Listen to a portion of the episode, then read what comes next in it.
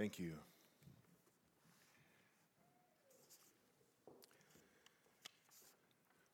A father in an emergency, a despondent cripple, a woman filled with shame, a desperate and diseased outcast, a grieving and pleading parent. These aren't just Sunday school stories, nor romantic fables or some rainbow illusions.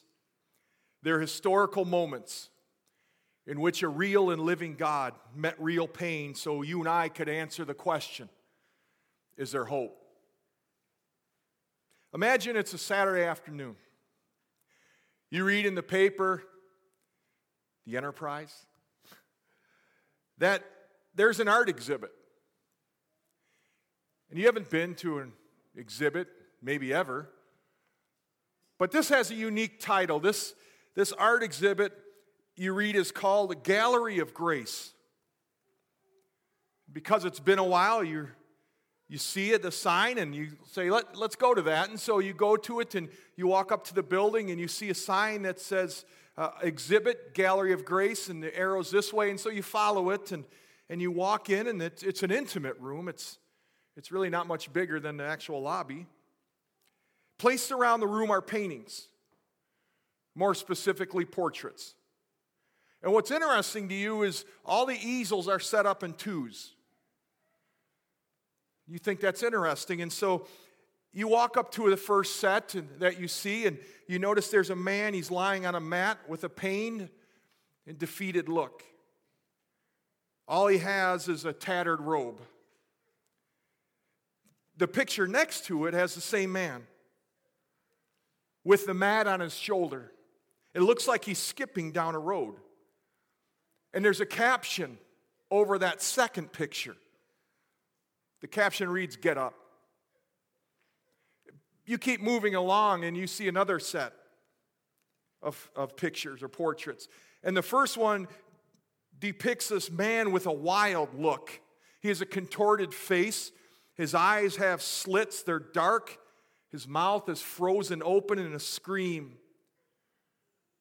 You quickly look to the next portrait, same man, but his features are soft, eyes are gentle, his face is peaceful. And you look above that portrait, and that one's entitled All Things Are Possible. Well, now you're mesmerized. You walk to a next set, and you see in the first portrait a woman scantily dressed. She's cowering before an angry crowd, and it actually looks like they're going to throw rocks and stones at her. In the next picture, however, the men are gone, the stones are on the ground, and the woman now looks surprised as she stands before a man who has a warm smile. And above the portrait, you read these words Neither do I. Well, you can't get enough of these portraits. And so you walk to another set and you see a woman in the first picture, disheveled, and you see a large crowd and you can see tears running down her face and, and she's reaching through this crowd and, and she seems to have someone's robe in her hand. And you look next to it. You see an amazing sight. You see a hand reach down, seems to be pulling this woman up. And she's got this amazing smile and eyes lit up. And you see above that portrait, daughter. You're amazed and you wonder what are these portraits from? I mean, what these are amazing things, and each pair seems to communicate a remarkable thing about a life and, and some type of transformation in the second picture. I want us for the next few weeks to stroll through a gallery, a gallery of grace. I want us together to look with wonder when Christ met people at their points of pain and desperation. I want so much for you and I to, to see Jesus, to see his tender touch, to see actually the Creator who paints the portraits, these portraits of hope. And the goal of these portraits is not that we simply look back with amazement. We do. But that we look forward with faith and hope and wonder. And even more, look up with worship and adoration. I want to look at this, one of these portraits, one set of portraits. We find it in Mark chapter 5, verse 20 through 24 through 34. And I'd like to read that right now. And let's look at this portrait. And, and I, I want to remind us right off the bat, first of all, that one of the real first steps when it comes to Bible study is observation. It's observing a text, it's answering questions of it. You can't interpret it if you don't observe it. And the longer you observe, easier it is to interpret. And so, this next few weeks, we're going to observe. We're going to look, look with wonder. And so, let's read this text because actually, the one who paints this portrait is Jesus. He is the Word. And I'm reminded of that because we don't paint Jesus, we let Jesus paint Himself. And so we, we look at a God who defines himself not as a God we think he is, but as he really is. And so let's look at this paintbrush, this gallery, especially these first two. And a woman, or verse 24, and he went off with him, and a great multitude was following him and pressing in on him. And a woman who had a hemorrhage for 12 years and had endured much at the hands of many physicians and had spent all that she had was not helped at all but rather had grown worse. And after hearing about Jesus, came up in the crowd behind him and touched his cloak. For she thought, if I just touch his garments, I shall get well. And immediately, the flow of her blood was dried up.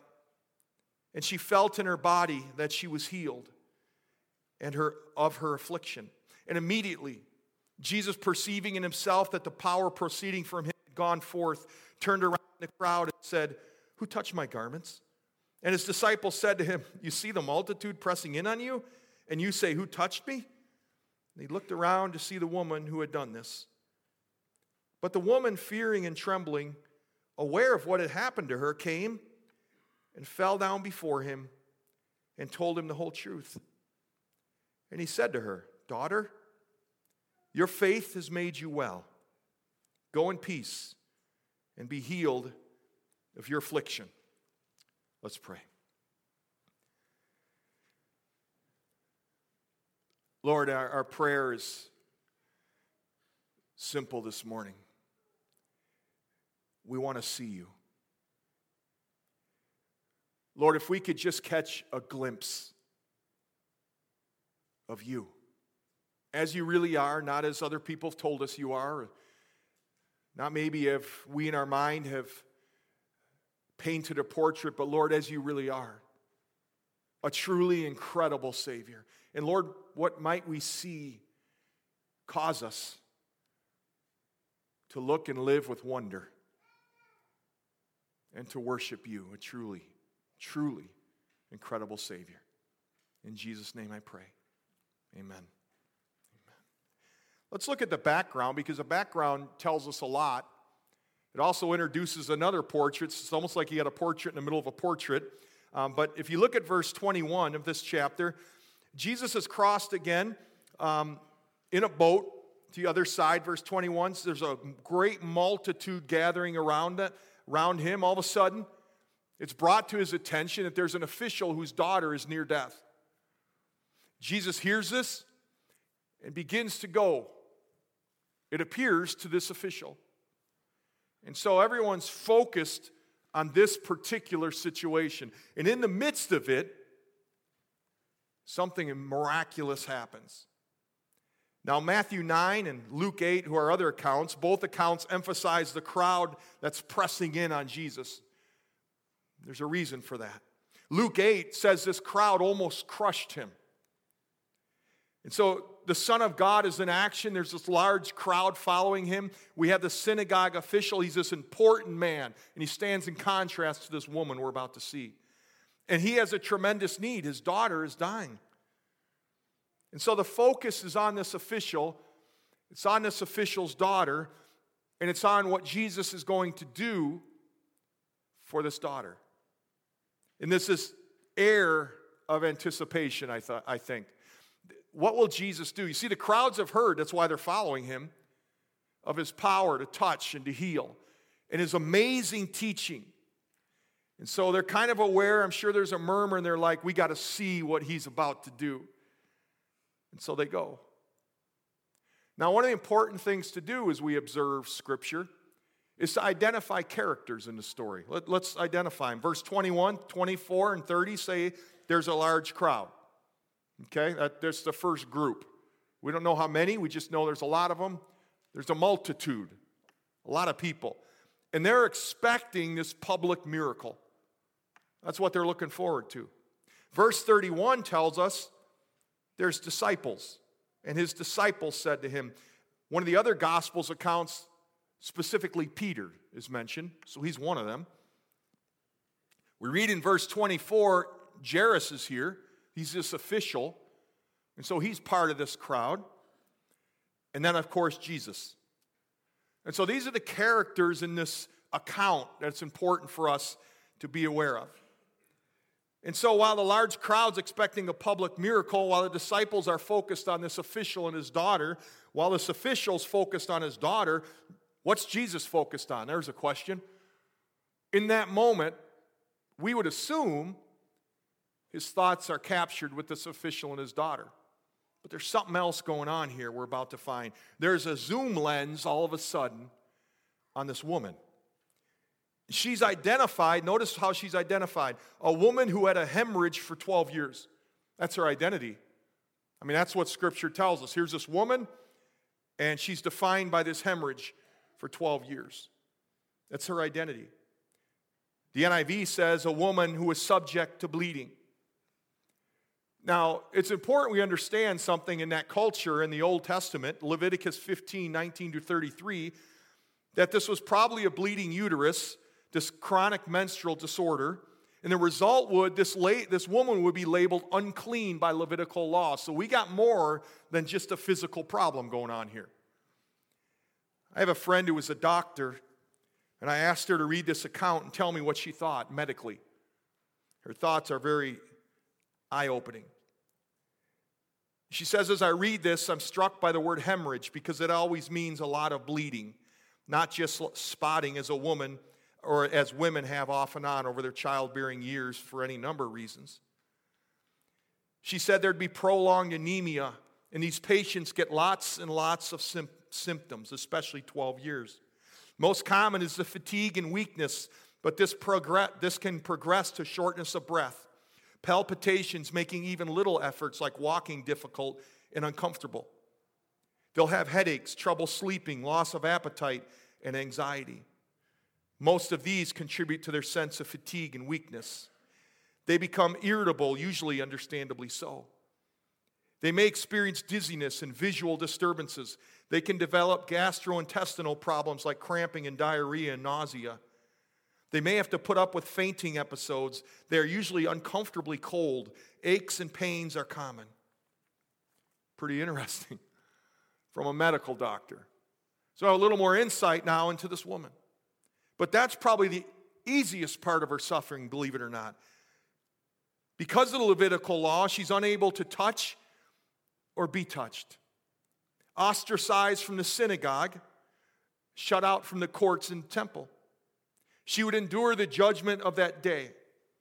The judgment of that day would be any type of sickness that she had, would be the result of some sexual sin, perhaps.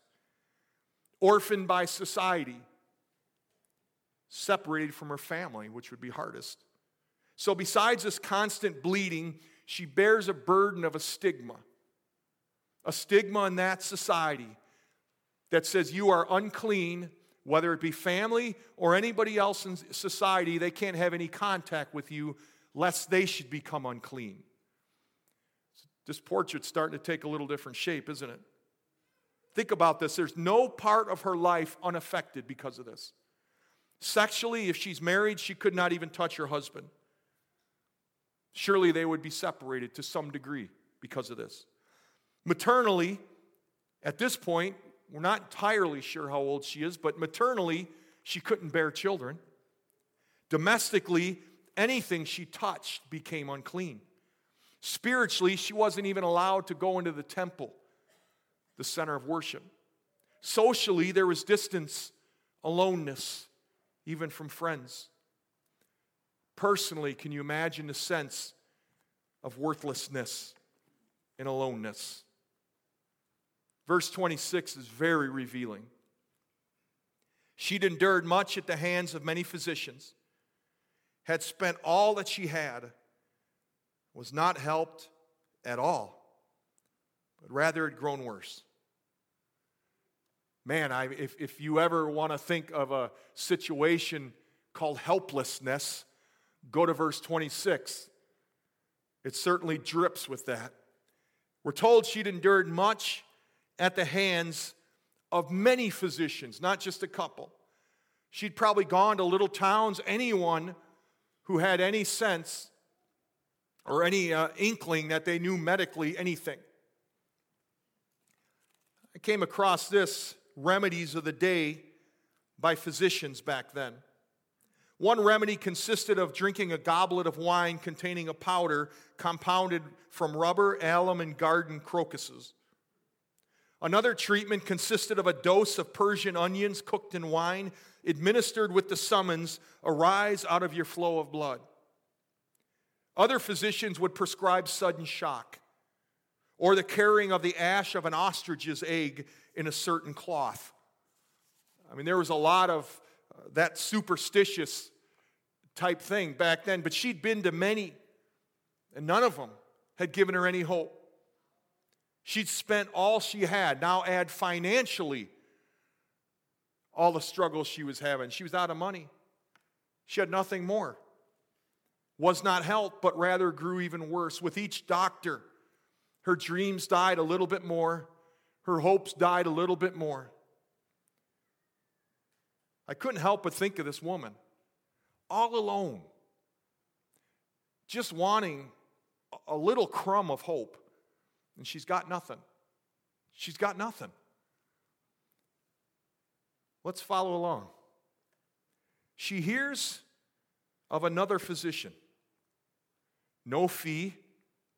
He comes to the sick and downtrodden. He doesn't go to the well ordered, it doesn't seem. He's heard that he likes to touch the outcast. I remember some years ago, I led a chapel at a Christian school.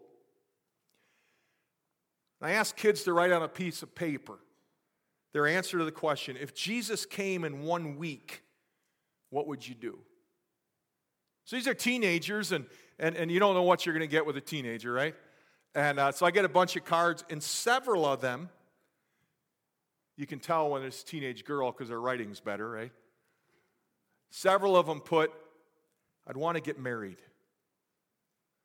I mean, that says a lot about this idea of dreaming and, and, and, and, and what that would look like in a woman's mind. She hears about Jesus. We don't know exactly from who, someone in the multitudes, maybe multiple people. We know she heard it at a distance because no one's going to get too close to her. But she snakes her way through the crowd, so to speak. In verse 27, after hearing about Jesus, came up in the crowd behind him and touched his cloak. So she sneaks up from behind. Remember, she's unclean. The reason she comes from behind is she doesn't want to be seen. Considering her physical condition, she certainly shows determination. You would too when you're desperate. And that's where she finds herself. Now, the word touch, verse 28, means grasp. So this crowd brushes up against her, maybe even more, jostles her back and forth, and she grasps. It's risky. Remember, she's considered unclean. And she touches him. She must touch him because that's her hope. And she must touch him before others get to him in her mind. But if she's recognized, she understands there's going to be a public rebuke. I'm impressed that she doesn't look backward, around, but she just looks forward with great determination to Jesus. She's got no money, she's got no clear, no uh, solutions, she's got no friends, she's got no clout. All she has to offer Jesus is nothing. She's just reaching out in desperation and brokenness. Many of you probably can relate to that. You come to points in your life where you've tried everything, whatever their situation would be. And you've maybe even used the words, This is hopeless. There's no way I'll get out of this financial situation. There's no way this relationship could ever be healed. There's no way I'll ever get well from this. You can relate a little bit. And you reach out, and the only thing you got is faith. And even that seems weak and fading. Now, according to tradition, Jesus would be defiled by her touch. But you can't make Christ impure. He's completely pure. His purity makes ours possible. Now, she has no guarantee. She hoped he'd respond. But all she really knew is he was there and she heard he was good. That's a pretty good start. Faith is not that God will do what we want, but that God will be God and do what's right. Think that's a pretty good starting place. That's why we can affirm to everyone, no matter how unclean your life may be, when we reach out in faith, God will take us as we are. And when we reach out to Him in faith, He never leaves us the way we are, He changes us. He's in the, the business of transforming lives. That we can speak confidently to. Now there's this second easel. That's the first one. It's one of desperation and hopelessness and helplessness. But now a second easel. We see a picture developing in verse 29. If I just touch his garments, I shall get well. She thought that. We read about that in verse 28. Reaches out, touches his cloak, grasps it, and immediately the flow of her blood was dried up. And she felt in her body that she was healed of her affliction. Immediately. It's a pretty remarkable miracle. What the doctors couldn't do for years, Jesus does in a moment. She remember she'd spent everything she had, all these doctors for 12 years Jesus does in a moment. That's power. That's power unrivaled. We've seen his majesty, Peter said, and I'm wondering if, if in some of his mind were some of these moments that just define Jesus as so totally other, transcendent. This is a remarkable moment. Power leaves Jesus. Indeed, he wills it. And again, I'm reminded this is no mere man. Paul helped us understand a little bit more about Jesus as he walked this earth. He said, In him all the fullness of the Godhead dwelt in bodily form. This is no mere man. Power leaves him. And this rush of youthful health returns. But not just physical healing, that's not her greatest need. We're about to find out something else that takes place. Now, she's content to slip away, right? I mean, in her sense, she's been healed.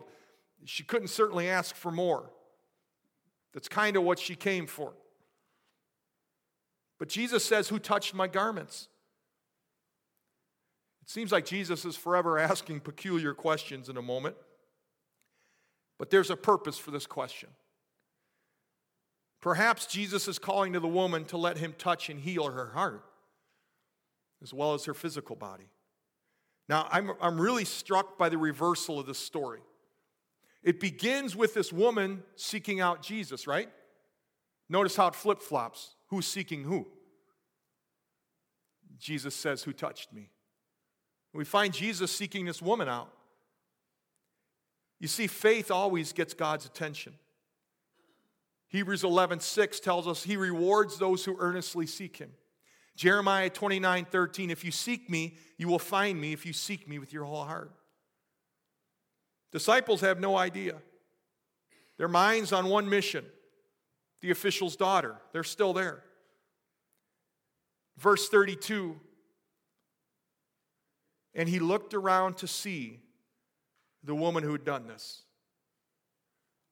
Matthew 9 22 says this way Jesus turned and saw her.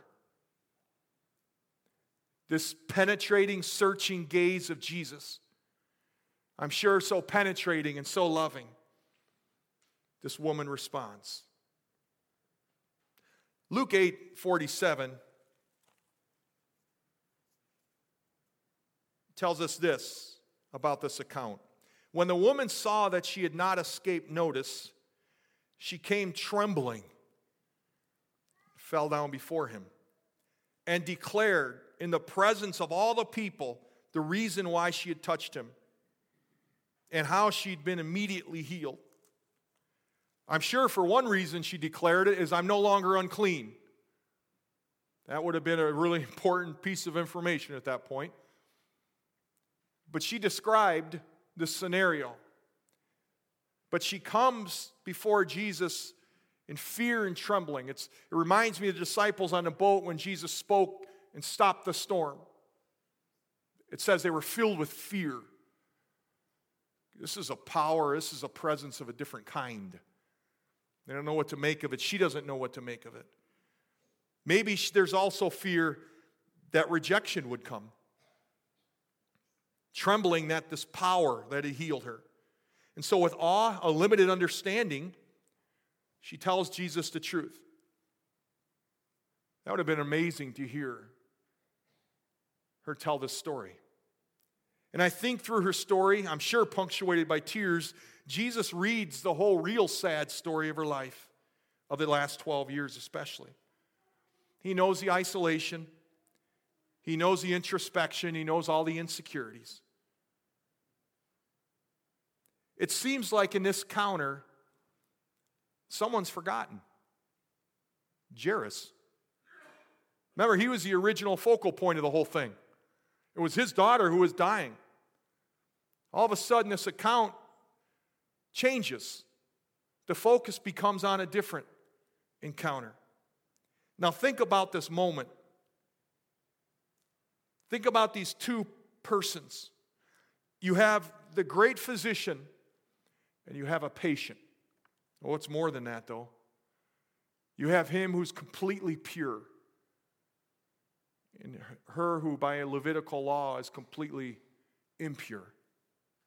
You have the healer, and you have the broken. You have the source of true hope, and you have the hopeless, and you have the helpless. What an encounter! And her, taught, her touch brought together two things Jesus and her faith. And that was enough. Verse 34, these are precious words. We can't realize the impact of them. Verse 34, he said to her, Daughter, your faith has made you well. Go in peace and be healed of your affliction. Can we even imagine how that made her feel? No one had ever called her that, I'm sure, at least not in the last 12 years. Outcast. Often, when somebody was ceremonial unclean, if somebody saw her, they'd yell it unclean, unclean. Get away, back off. But no one in 12 years had ever called her daughter. I don't think we can truly understand how powerful those words are to her. With one word, he says so much.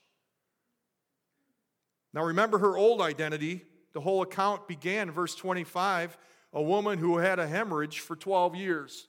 That's how she's defined. Society would have looked at her and said, unclean, stay away. She's unclean. That's what society around her would have thought. But Jesus now looks at her and says, Daughter. She'd been divorced from home. She's now given new home in God's family. Ostracized from society, Jesus calls her to come near. A remarkable encounter. What defines you as a Christian, I wonder? Have past mistakes, past sins, current circumstances, have they defined you? Have you let society define you? Or as you come to faith in Christ, have you heard the words of God saying, You're my child? You're my loved, blood bought daughter, son. I hope you've heard that. It's life changing when we do. Publicly devalue, Jesus publicly values her. Literally says, Go into peace. From a life of darkness, conflict, into a life of peace. Your faith has made you well. I was reminded of something here. She knows no theology at this point, and beginning faith often is uninformed. And you and I can take comfort that to come to Jesus, we don't need to have everything figured out right away. There's some things we need to believe for sure. But beginning faith doesn't have it all figured out. She didn't know much, but she knew Jesus and believed Jesus could touch her life. And she reached out in faith. And Jesus said to her daughter, Let's highlight some truths. Let's learn from this portrait. Let's learn from the crowd. Maybe, like the crowd, you've had brushes with him. I mean, you, you've, you've been in moments where you've really sensed his presence. Couldn't describe it. Maybe it was a worship service, conversation. You sense there was something of God present somehow. Maybe Sunday after Sunday, you've taken part in a crowd. You've sat through a service, but you failed to reach out. In a right place, close, but yet so far from his touch. Like a crowd, I'm sure back then their arms are folded in complacency. Their hands were so full they couldn't grasp. Their minds were so distracted they did, couldn't understand and see. They don't reach out this way. You see, there were other desperate in the crowd. It wasn't just her. There were others hopeless in this crowd. There were others who need a touch in that crowd, but the zoom lens is on her for a reason. Let's ask God if our arms are complacent to unfold them in an outstretched longing for Him. If our hands are full, that He, he might empty them. So it would be Him we cling to for our salvation and hope. Let's learn from the crowd. Let's learn from this woman. This woman's faith is forged out of 12 years of suffering, disillusionment, and shattered dreams.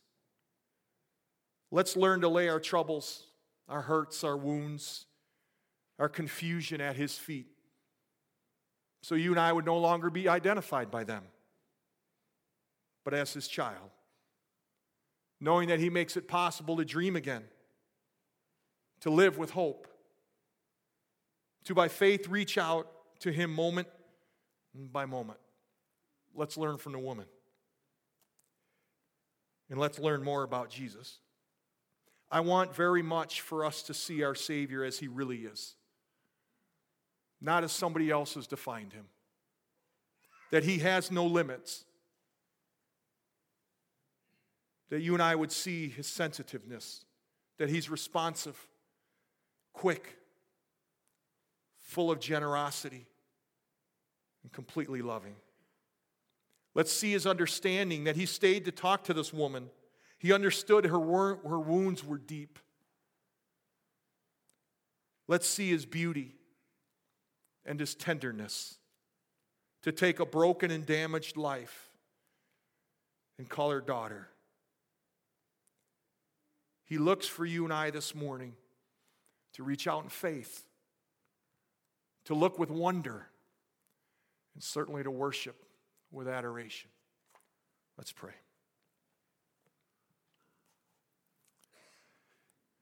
Maybe as I pray this morning, you you'll agree in your spirit. Tell the Lord what's going on. Tell him you believe. Reach out to Him. Lay at His feet all those things you've let identify you or all those things that seem to be holding you, binding you. Dear merciful physician, we come to you this morning not as part of a crowd, but as individuals who need hope. I ask you to unfold our arms, which have become so complacent, and our hands, which have become so full with stuff. Please empty them so we could reach out to you and find hope. Thank you, Jesus, that you see every hemorrhage and hurt and obstacle in my life through merciful eyes. Eyes that understand and eyes that see the whole story of my life. And thank you that I can lay my troubles at your feet and go away in peace. Thank you also, Lord, that we're able to see a little bit more of you this morning in your word. Lord, might what we have seen cause us to reach out in faith and to fall at your feet to worship you, a truly incredible Savior. Lord, this prayer is also for those who've never heard the Son of God call them daughter or son. And as you sit here this morning, you need to know that Jesus looks at you today and waits for you to reach out in faith. You say, How do I do that? You need to confess you need Him. This woman knew somehow that Jesus had the answer. You need to confess you're a sinner and hopeless and helpless, and in need of the power of Jesus Christ to change you. You need to ask Him to touch your life so you might know the power of his death and resurrection to forgive you. You need to give him your life. Follow him as Lord. You need to know, based upon your confession and outstretched faith in him, that you can thank him, that he's made you whole, that you're forgiven, delivered and by faith in Him only, a child of God. Hear Him this morning as He calls you daughter, son. Your faith has made you well. Now go into peace. Lord, for every single person in this room, maybe anybody listening by tape, help us all see you as you really are so we might worship you more deeply and love you more fully. In Jesus' name I pray. Amen.